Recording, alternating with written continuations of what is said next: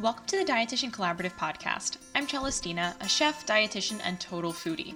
Each week, I chat with another awesome RD so we can learn a bit more about how diverse our profession really is and how much we can benefit from collaborating with fellow RDs. What up, my fellow RDs? I'm so happy to be back at you after two weeks of no podcast, or I guess it's one week of no podcast, two weeks of not talking to you. Anyway, I hope you had a fantastic Thanksgiving. This was technically supposed to come out last week, but sometimes your values take precedence. And for me, that meant chilling with my family, taking care of whatever this nasal thing is. And uh, yeah, so we're here this week. We have a guest on today, and I'm really excited for you guys to hear my chat with Danielle. But before that, I want to talk to you guys a little bit about the mindset that I've been in probably like the last month, month and a half. And this can happen to you as an entrepreneur as well, which is why I want to bring it up. I think back all the way back at the beginning of the season, um, episode one of season two, I talked a little bit about my why, my values, and I seem to have forgotten that this past month. And maybe in part because things have just been a little bit a little bit slow. And i know that monetary success doesn't deem success right? For my definition of it. But also it can be very frustrating when you do the things or you feel like you think like you're doing the things and you're not seeing the the reciprocal on the other end. So i think i lost my voice this month not like literally but I wasn't harnessing my voice. I wasn't talking about the things that lit me up or light me up and sharing that, right? I was relying too much on like direct outreach and talking to people that I had already made connections with rather than sharing my two cents, my voice with more people.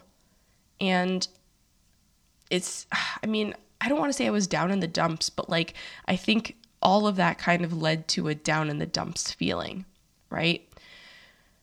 Hmm. So interesting, like thinking back on it now. I'm literally doing this in real time, thinking through this. So please bear with me.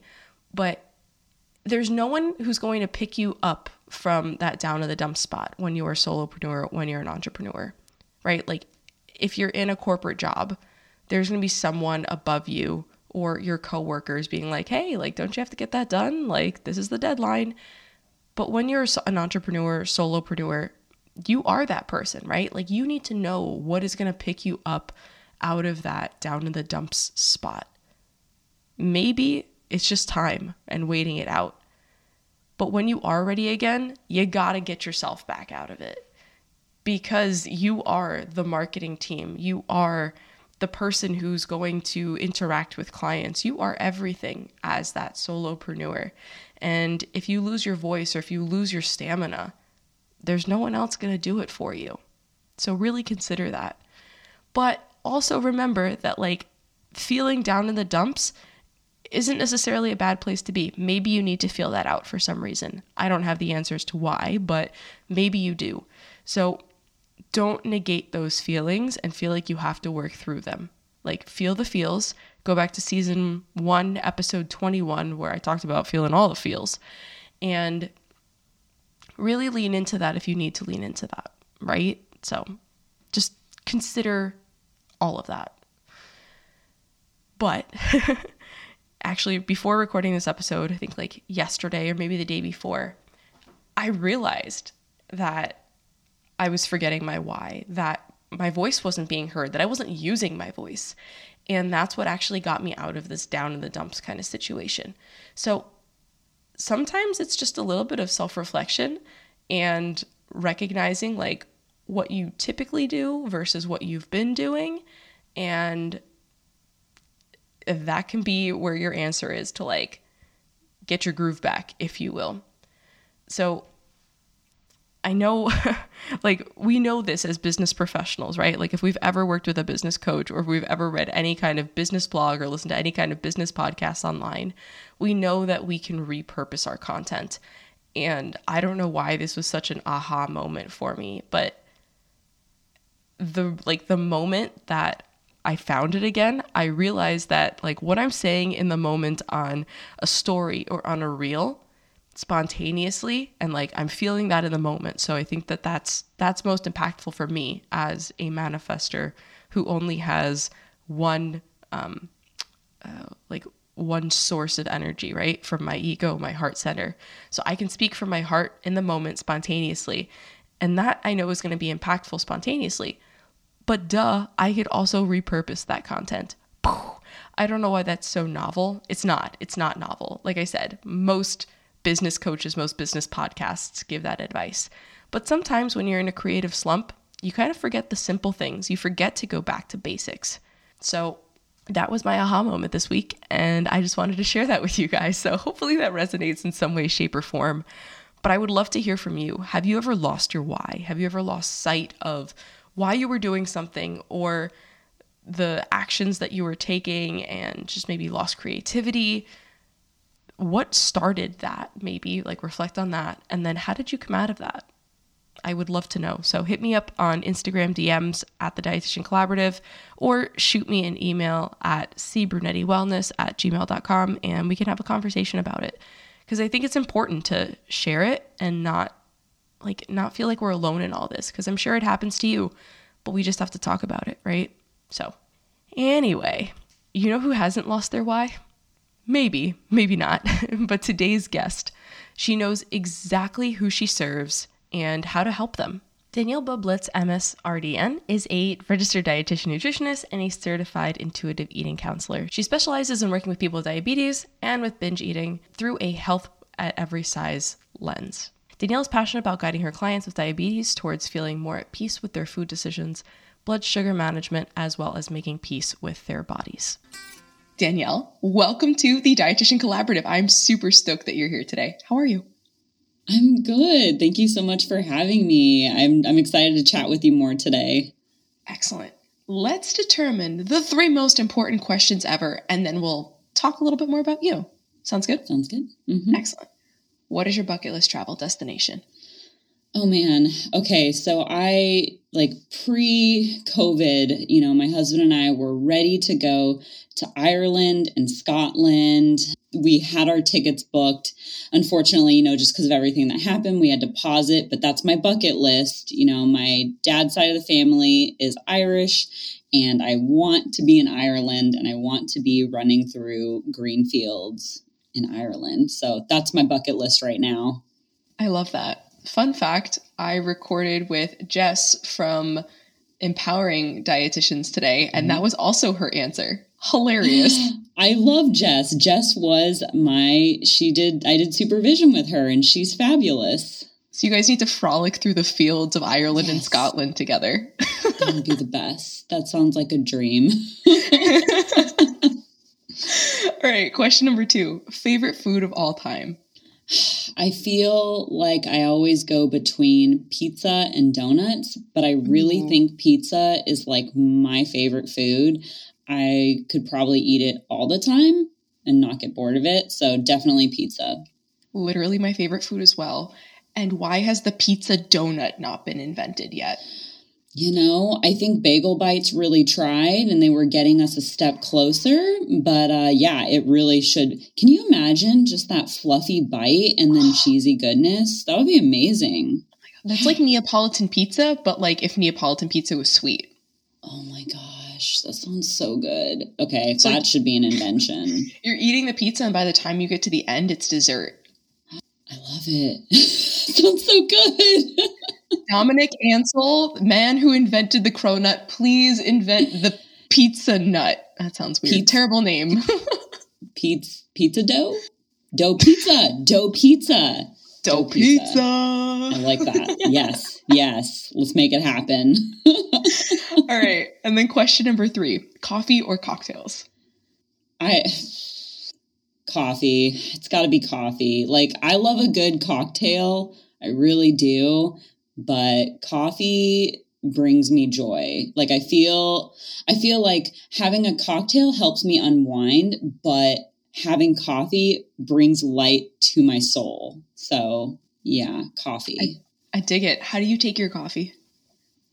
Oh man, um So I am very simple. I, I like hazelnut creamer specifically. So I do some hazelnut creamer. Um, I have an AeroPress. Have you heard of AeroPress? Hell yeah, I have. You're talking to a coffee connoisseur. So Okay, okay. I don't know. I feel like again, I like coffee. I'm not like a super connoisseur, but we have an AeroPress that we got on our um it was on our wedding registry. Yeah. Best, the best. so I have that hazelnut creamer, and then I just do a little bit of for myself. I add stevia, and it's delicious. That sounds delightful. Wait, so the AeroPress is like your everyday cup. Oh yeah, Oh damn. oh yeah. It makes fancy. me very happy. it's so It's like- good. For you guys out there, it's like having like an espresso, like the amount of like crema in like an espresso, but like in a squooshed cup of coffee. It's so delicious. And I also Yeah. have one of those like uh what is it? The milk frother things. so Oh, hell yeah. so that's my thing. I, I do the AeroPress, I add the hazelnut creamer, a little stevia, and then I go over the sink and I froth it up and it's yes. amazing. Yes. For the longest time, I referred to that as a milk vibrator, and I now know that that is very incorrect.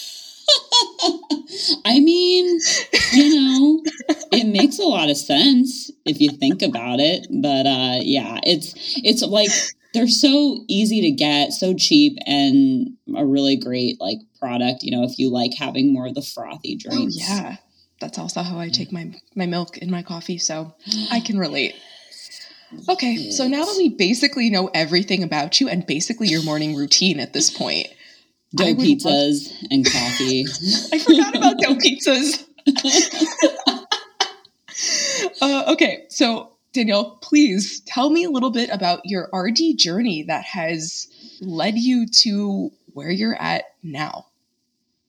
Yeah, I mean, I feel like it's been quite the journey. So, you know, even prior to studying dietetics, when I was 16 years old, I was diagnosed with type 1 diabetes. And that was just like such a shock to our family because no one else in my family had it. Yeah. Um, my endocrinologist thinks, you know, I had a really bad flu the month prior. And so they feel like potentially I had like this autoimmune response because I was sick for like a month. Wow. It was like probably the worst flu I've ever had. And like shortly after that, I just started exhibiting all those signs of diabetes, you know, like really exhausted, going to the bathroom a lot. And during that time, my uh, stepmom, who was an ICU nurse, she was on maternity leave, with my little brother. Yeah. And she was kind of like watching me back and forth, like something is up, something's something's not right. And she Yeah. got a glucose meter, had me fast, and checked my blood sugar the next day. And thank goodness for her, because I know a lot of people's diabetes diagnosis stories can start in the hospital. And so because of her, I didn't end up, you know, being hospitalized. I it was caught pretty fast. But from that point on, I think I really started to take an interest in healthcare because I had this healthcare team around me and they were really important to me. Like I saw how their collaboration together and their time with me was so instrumental to me getting to a place where I could take care of myself. Flash forward, I, you know, went to community college. I did all like the, you know, courses, undergrad courses, psychology, uh, you know, statistics, things like that. And I went up to NorCal to do my undergrad for dietetics, Cool. which was an amazing experience. I ended up doing my master's back in my hometown, which is in Thousand Oaks, California. Oh, cool. So I went to Cal State Northridge for my master's and did my dietetic internship. And basically, the start of my journey as a, di- a dietitian, I worked clinically. So, you know, I worked clinically, lots of tube feeds, working with a lot of elderly people, and I liked it. I thought it was really great. Um, it was such a good experience, and I think it felt very fulfilling to be able to help people in that way. Yeah. So, you know, I did clinical for maybe about like three years, and I started kind of having this tug where I felt like, you know, clinical is really cool, but I wish that I could have more continuity of care with my clients. Like, I see these people, and then the follow up, they're already discharged, Yeah. and that's a good thing for them. But, you know, for me, it's like I don't get to experience that relationship factor that I really wanted. Yeah. So I spent a year working at a private practice, also in my area, and their main focus was eating disorders. And that was so eye opening, so helpful for me, you know, because I had my own journey with food and kind of struggled with food and body image. And so to be able to learn and work with these other, you know, dietitians that were so well experienced and trained to help people recover from eating disorders, like that was instrumental in my journey with where my business is at now. So yeah. I did that for a year. And in November, I actually launched my own business focusing primarily on people that have diabetes and struggle with binge eating disorder, which very closely relates to what I've struggled with myself. Yeah. So, you know, I started that in November. And basically, what I do right now is I do all Zoom telehealth and I see people with all types of diabetes. I help them work through some of these disordered eating patterns that can come up with diagnosis, uh, with stigma around diabetes, because it is yeah. so, so there and so complicated. Yeah we work through a lot of the shame that people feel just with like looking at blood sugar. So, you know, my whole business is now helping people heal their relationships with food and manage their blood sugars in a way that doesn't feel restrictive. So, that is why I'm here today. Freaking love it. Let's break some of this down because I was just like frantically taking notes as you were oh, saying oh, the things. no, I love this. I love this. So, oh, I can't even read my notes. Jesus. Oh yeah. Oh no, something. Oh, there we go. So I've heard from different people, different instances, kind of something epic happening in their lives, being the initiator for some type of autoimmune response, or sometimes even cancer as a response. And like, I yeah. don't know the scientific validity behind that, mm-hmm. but it's really interesting that that, in mm-hmm. your case at least, it mm-hmm. seems to have started something that again like maybe it was a light switch right? Like maybe it was a light switch like half on and then it just kind of went fluke and like went fully on you know? Absolutely. Mind blown it's so, there so interesting and something that i didn't really realize until maybe about like three years ago is that I have like a little bit of like darkening on my skin, like on this side. And I went to a dermatologist and I had that for a while and I didn't realize it. So, like you were saying, it's just like that light switch. And my yeah. dermatologist, like, probably from like insulin resistance building up. And it's like, wow. So, you know, like I didn't know nobody in my family had this, but it's like that autoimmune response happened. And yeah it's not my fault, you know, that's just genetically what was going on, you know, yeah. all that. But it's just fascinating to see how like everyone's story can be so different. Totally.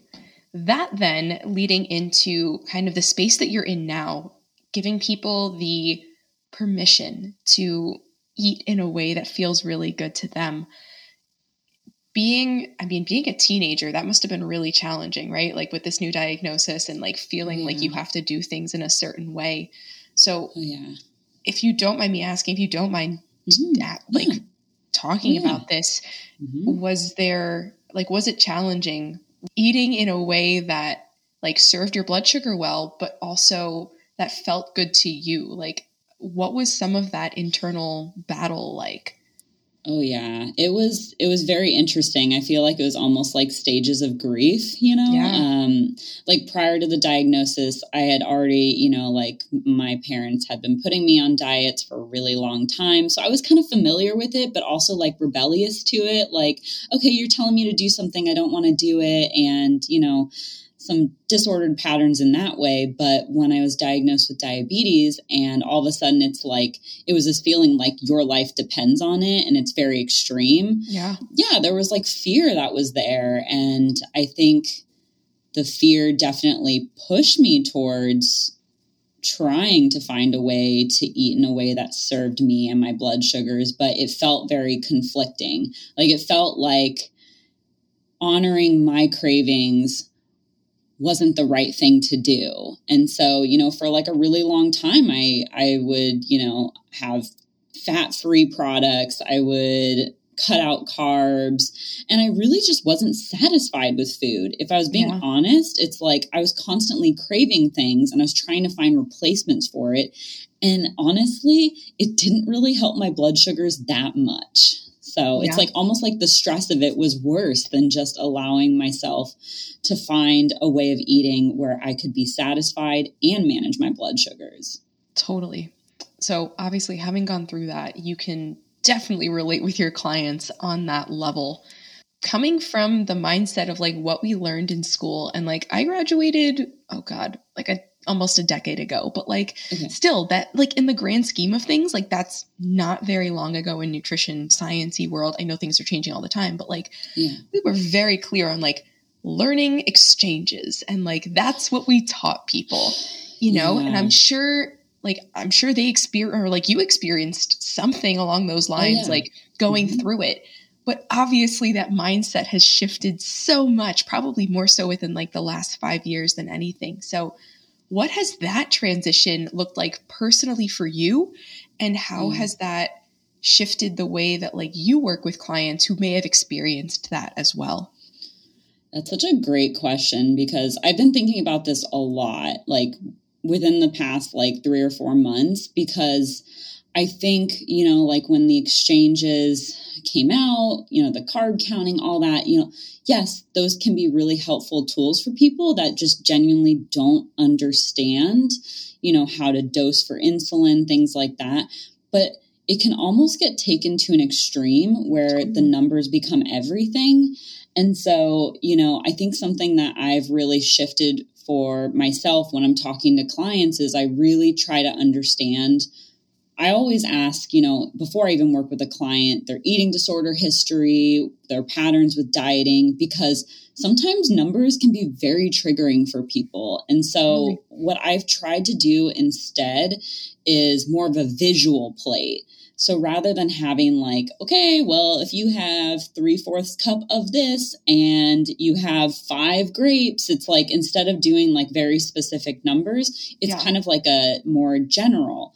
Yeah. And I know some people may say like, well, then you're not going to get an accurate bolus dose. And it's like, you know, sometimes we can calculate it correctly, give ourselves the exact amount, and your blood sugar still may not go to the place you want it to be. Yeah. So I would rather you get a visual of what your plate should look like, know how you can balance things, and monitor and see how your blood sugars go. Because I find I do not, I do not weigh food anymore. I do not count carbs. I do visuals and I watch my blood sugars and I see how they can be stable. So it's just a method that I've moved towards as a way to help people become less fixated on this perfectionism around yeah. numbers. And I wonder with the history of disordered eating when the clients that you work with, I feel like not only can those numbers be triggering, but like that probably is something that you're right, they fixate on, and that becomes the end all be all, not being able to see outside of that scope. Totally, totally. And even in like, I have a like a free public uh, Facebook page for some people. And I remember one time I posted like, here's a fun recipe. And, you know, it's like, I understand where people are coming from, but somebody asked me, they're like, well, how many carbs and what's the serving? And it's like, totally valid question. I yeah. understand where you're coming from also, you know, like if we were to look at a visual, we could kind of figure this out without you having to be like, I'm cutting this amount of food and I have to, you know, like yeah. it, it just takes off some of that pressure.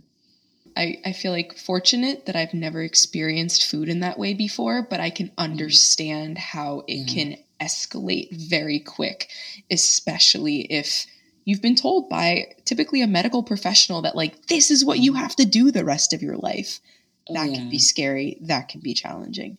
Yeah. so is there anything else that like you find in your world that may be even misperceived by fellow dietitians? When it comes to diabetes or when it just comes to uh, diabetes yeah. I think yeah this is an interesting question. I think that a lot of times you know, dietitians may not realize the mental load of diabetes. Like, yes, absolutely. We want to help people understand that pairing your carbs with proteins, fats, and adding fibers, really excellent. Sure, adding whole grains. Like we can give all the recommendations, but if we're not understanding where that person is at with even just grasping what they're doing, yeah, it's kind of just like falling on deaf ears because you're overwhelming them. So I would say that's probably something that isn't very well understood by a lot of dietitians is just it's stressful. And I one more thing to add and not get, get into a tangent, but I think it's also the language in the medical charts of saying someone is non-compliant, you know, oh, saying yeah. that they're not doing something. It's like we have to wonder why is that, you know? Yeah. Like there's always a reason and it's not because they don't care. A person living with diabetes literally feels their blood sugars all day long, has so many decisions, and on top of that, they get someone that says, like, you need to fix this. It's like, yeah. got it. I'm living it. So yeah, the mental load for sure. Yeah. I I hope that throughout nutrition as a whole that we are understanding that a little bit more. I feel like when I was in school, like that was that was it, right? Like we're we're the experts, but we're telling you what to do. And now yeah. it seems as though it's gone a little bit more, at least a little bit more in the direction of let's look holistically at all of these factors, right? So yeah. I love that you were able to highlight that. And I really hope that that is where we are going as a field, where it, it is a little bit more inclusive of like the mental toll on mm-hmm. whatever that looks mm-hmm. like, their history of eating, mm-hmm. what they're what they're doing physically, if they're capable of doing anything physically, if their capable, lifestyle allows access, that. Yeah. Exactly. Mm-hmm. So I really hope that that's where our field is going, and I love that you were able to to bring that up too. I think it's also important, like when when someone is borderline, quote unquote, diabetic, right? Like that can be mm-hmm that can be an initial wake up call for for some people as well to maybe start making those changes. But i've seen it in typically from like the md community like this is what you have to do right now. You know what i mean? It becomes very very urgent. And i don't know yeah. if you see that in the clients that you work with too but like even at that stage it becomes a mental mm-hmm. burden Absolutely. I, I do have some clients currently that are in that pre diabetic range. And I almost feel like their stress levels are even higher than somebody like living with diet. I mean, this is hard to say because everyone's different. But what I mean is like, as far as like that urgency, because mm-hmm. they feel like like a death sentence is being put on them, you know, and yeah. then the doctor's like, come back in three months. And, you know, so it's like you have all this pressure that's building upon, you know, you're doing something wrong. And it's like, that's not the case. It's like, why don't we just take a look at what you're doing currently? And are there things that you can add in that would be beneficial? And, you know, like, it's not your fault. Genetics plays such a huge part with diabetes, family history, race, age, like so many different things. But can we understand what you're doing now that, you know, maybe you can add something in that would be helpful for you and help you feel better? Yeah oh, man, such a game changer. Do mm. you feel like, because we mentioned this earlier, that you have worked with Jess in the past? Shout out to Empowering Dietitians. Oh my gosh, she's the best. Do you feel like working with a supervision or working within supervision, like working with your client load, has been really beneficial for you? Oh, totally. Absolutely. Jess was someone that was very helpful for me too, just because I was dealing with so much imposter syndrome, you know, like entering into this like uh, private practice space. And, you know, I did a lot of supervision at the private practice with eating disorders. Yeah. Um, so that was also a really great experience because I didn't feel like I had that during clinical, but totally. you know, I think supervision in general is so helpful for dietitians. And it's like you get the opportunity to share what you're working on with someone and they can give you a different perspective or they can give you feedback. And I feel like that only makes you stronger. And sometimes I think as dietitians, it's like we tend to label ourselves like, oh, we're like type A and like everything has to be a certain way. And it's like, yeah, yeah but we're also imperfect like everyone else and yeah. we're constantly growing. So why not let someone else in the field go alongside with you and help you. Preach, girl. Yes. Yeah. I always ask for help. yes. like always. Yeah. And I think you're right. Like getting someone else's perspective on it is so imperative. And we feel like we have to be solopreneurs like in this space. And like whether you're working in clinical or you are a solopreneur or you're working in someone else's private practice, like there's so much space to collaborate, to just brainstorm and like run ideas by someone else who's maybe experienced yeah. it or maybe hasn't, but can give you better insight or just different insight. Totally. Yeah, it's a game changer. So definitely I am like uh, team supervision all the time. it's great. So that's one way to collaborate with fellow RDs. What mm-hmm. are some other ways that you enjoy collaborating with fellow dietitians?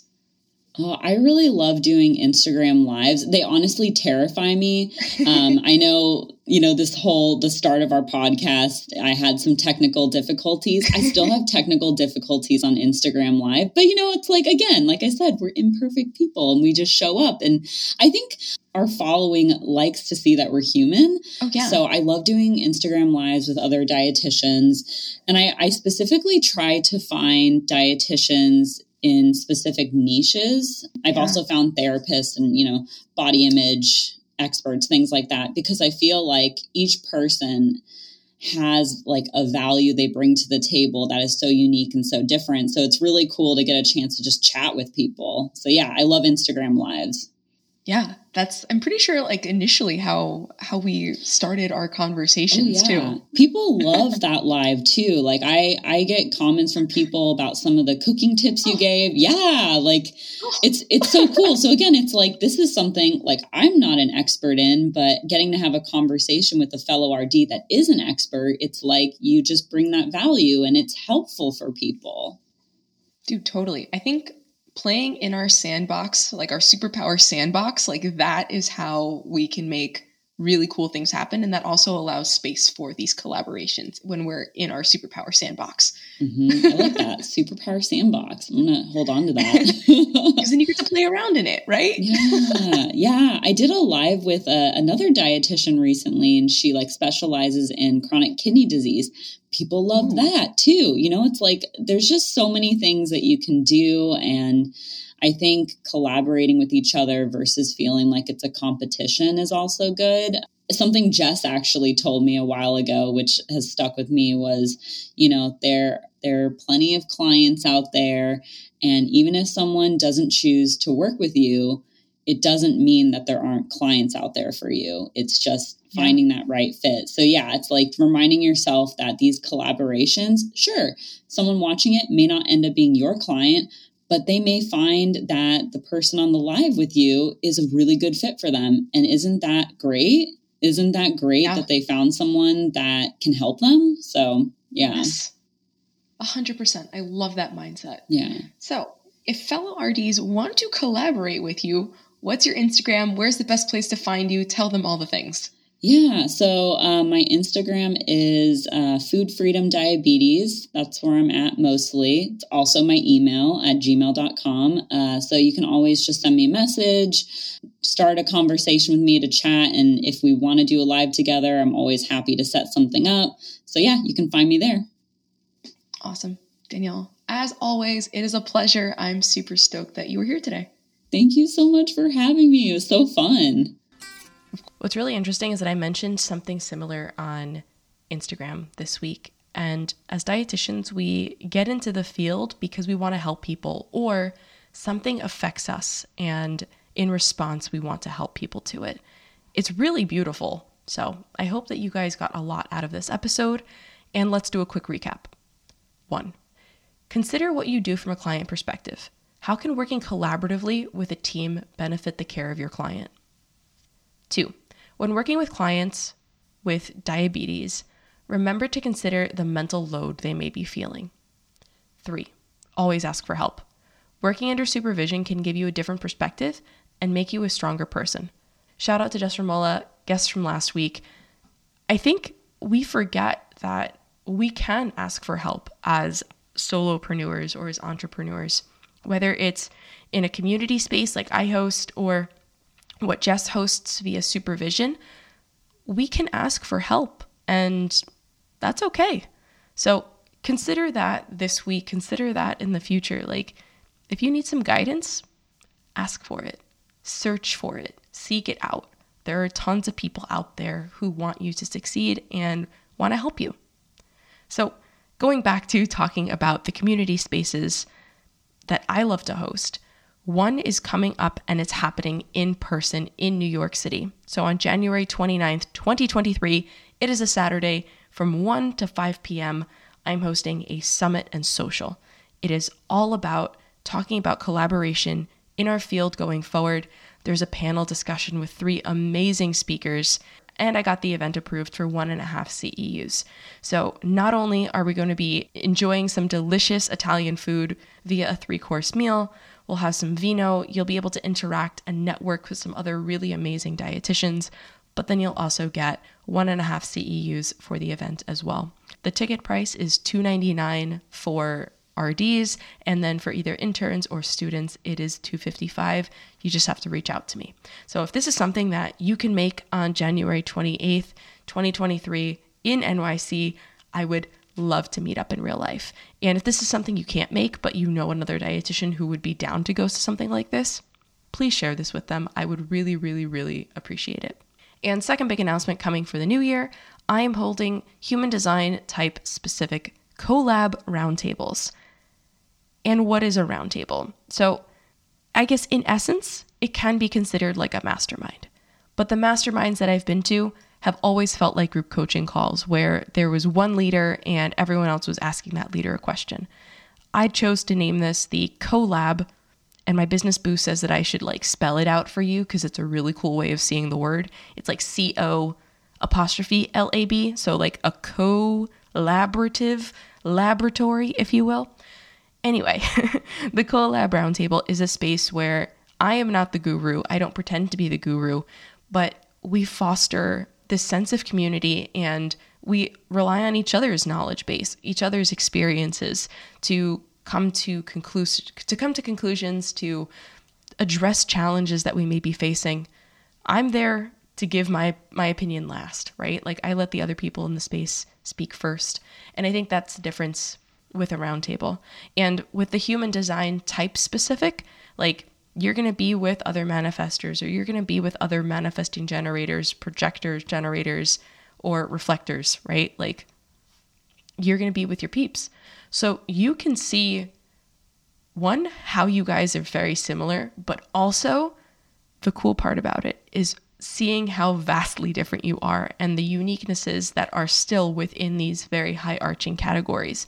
And I think it's a really cool place to start because, like, a lot of times people group manifesting generators together and they're just like, okay, well, you have to respond to things and, like, that's it but there's so much more nuance to it when you look at someone's chart specifically. And that's what we get into in that space to help you make decisions for your business that feel more aligned and to run your business in a way that feels more you rather than feeling like you have to do every seasonal promotion there is, right? Like you don't have to do a Black Friday sale if it doesn't feel aligned. So think that through.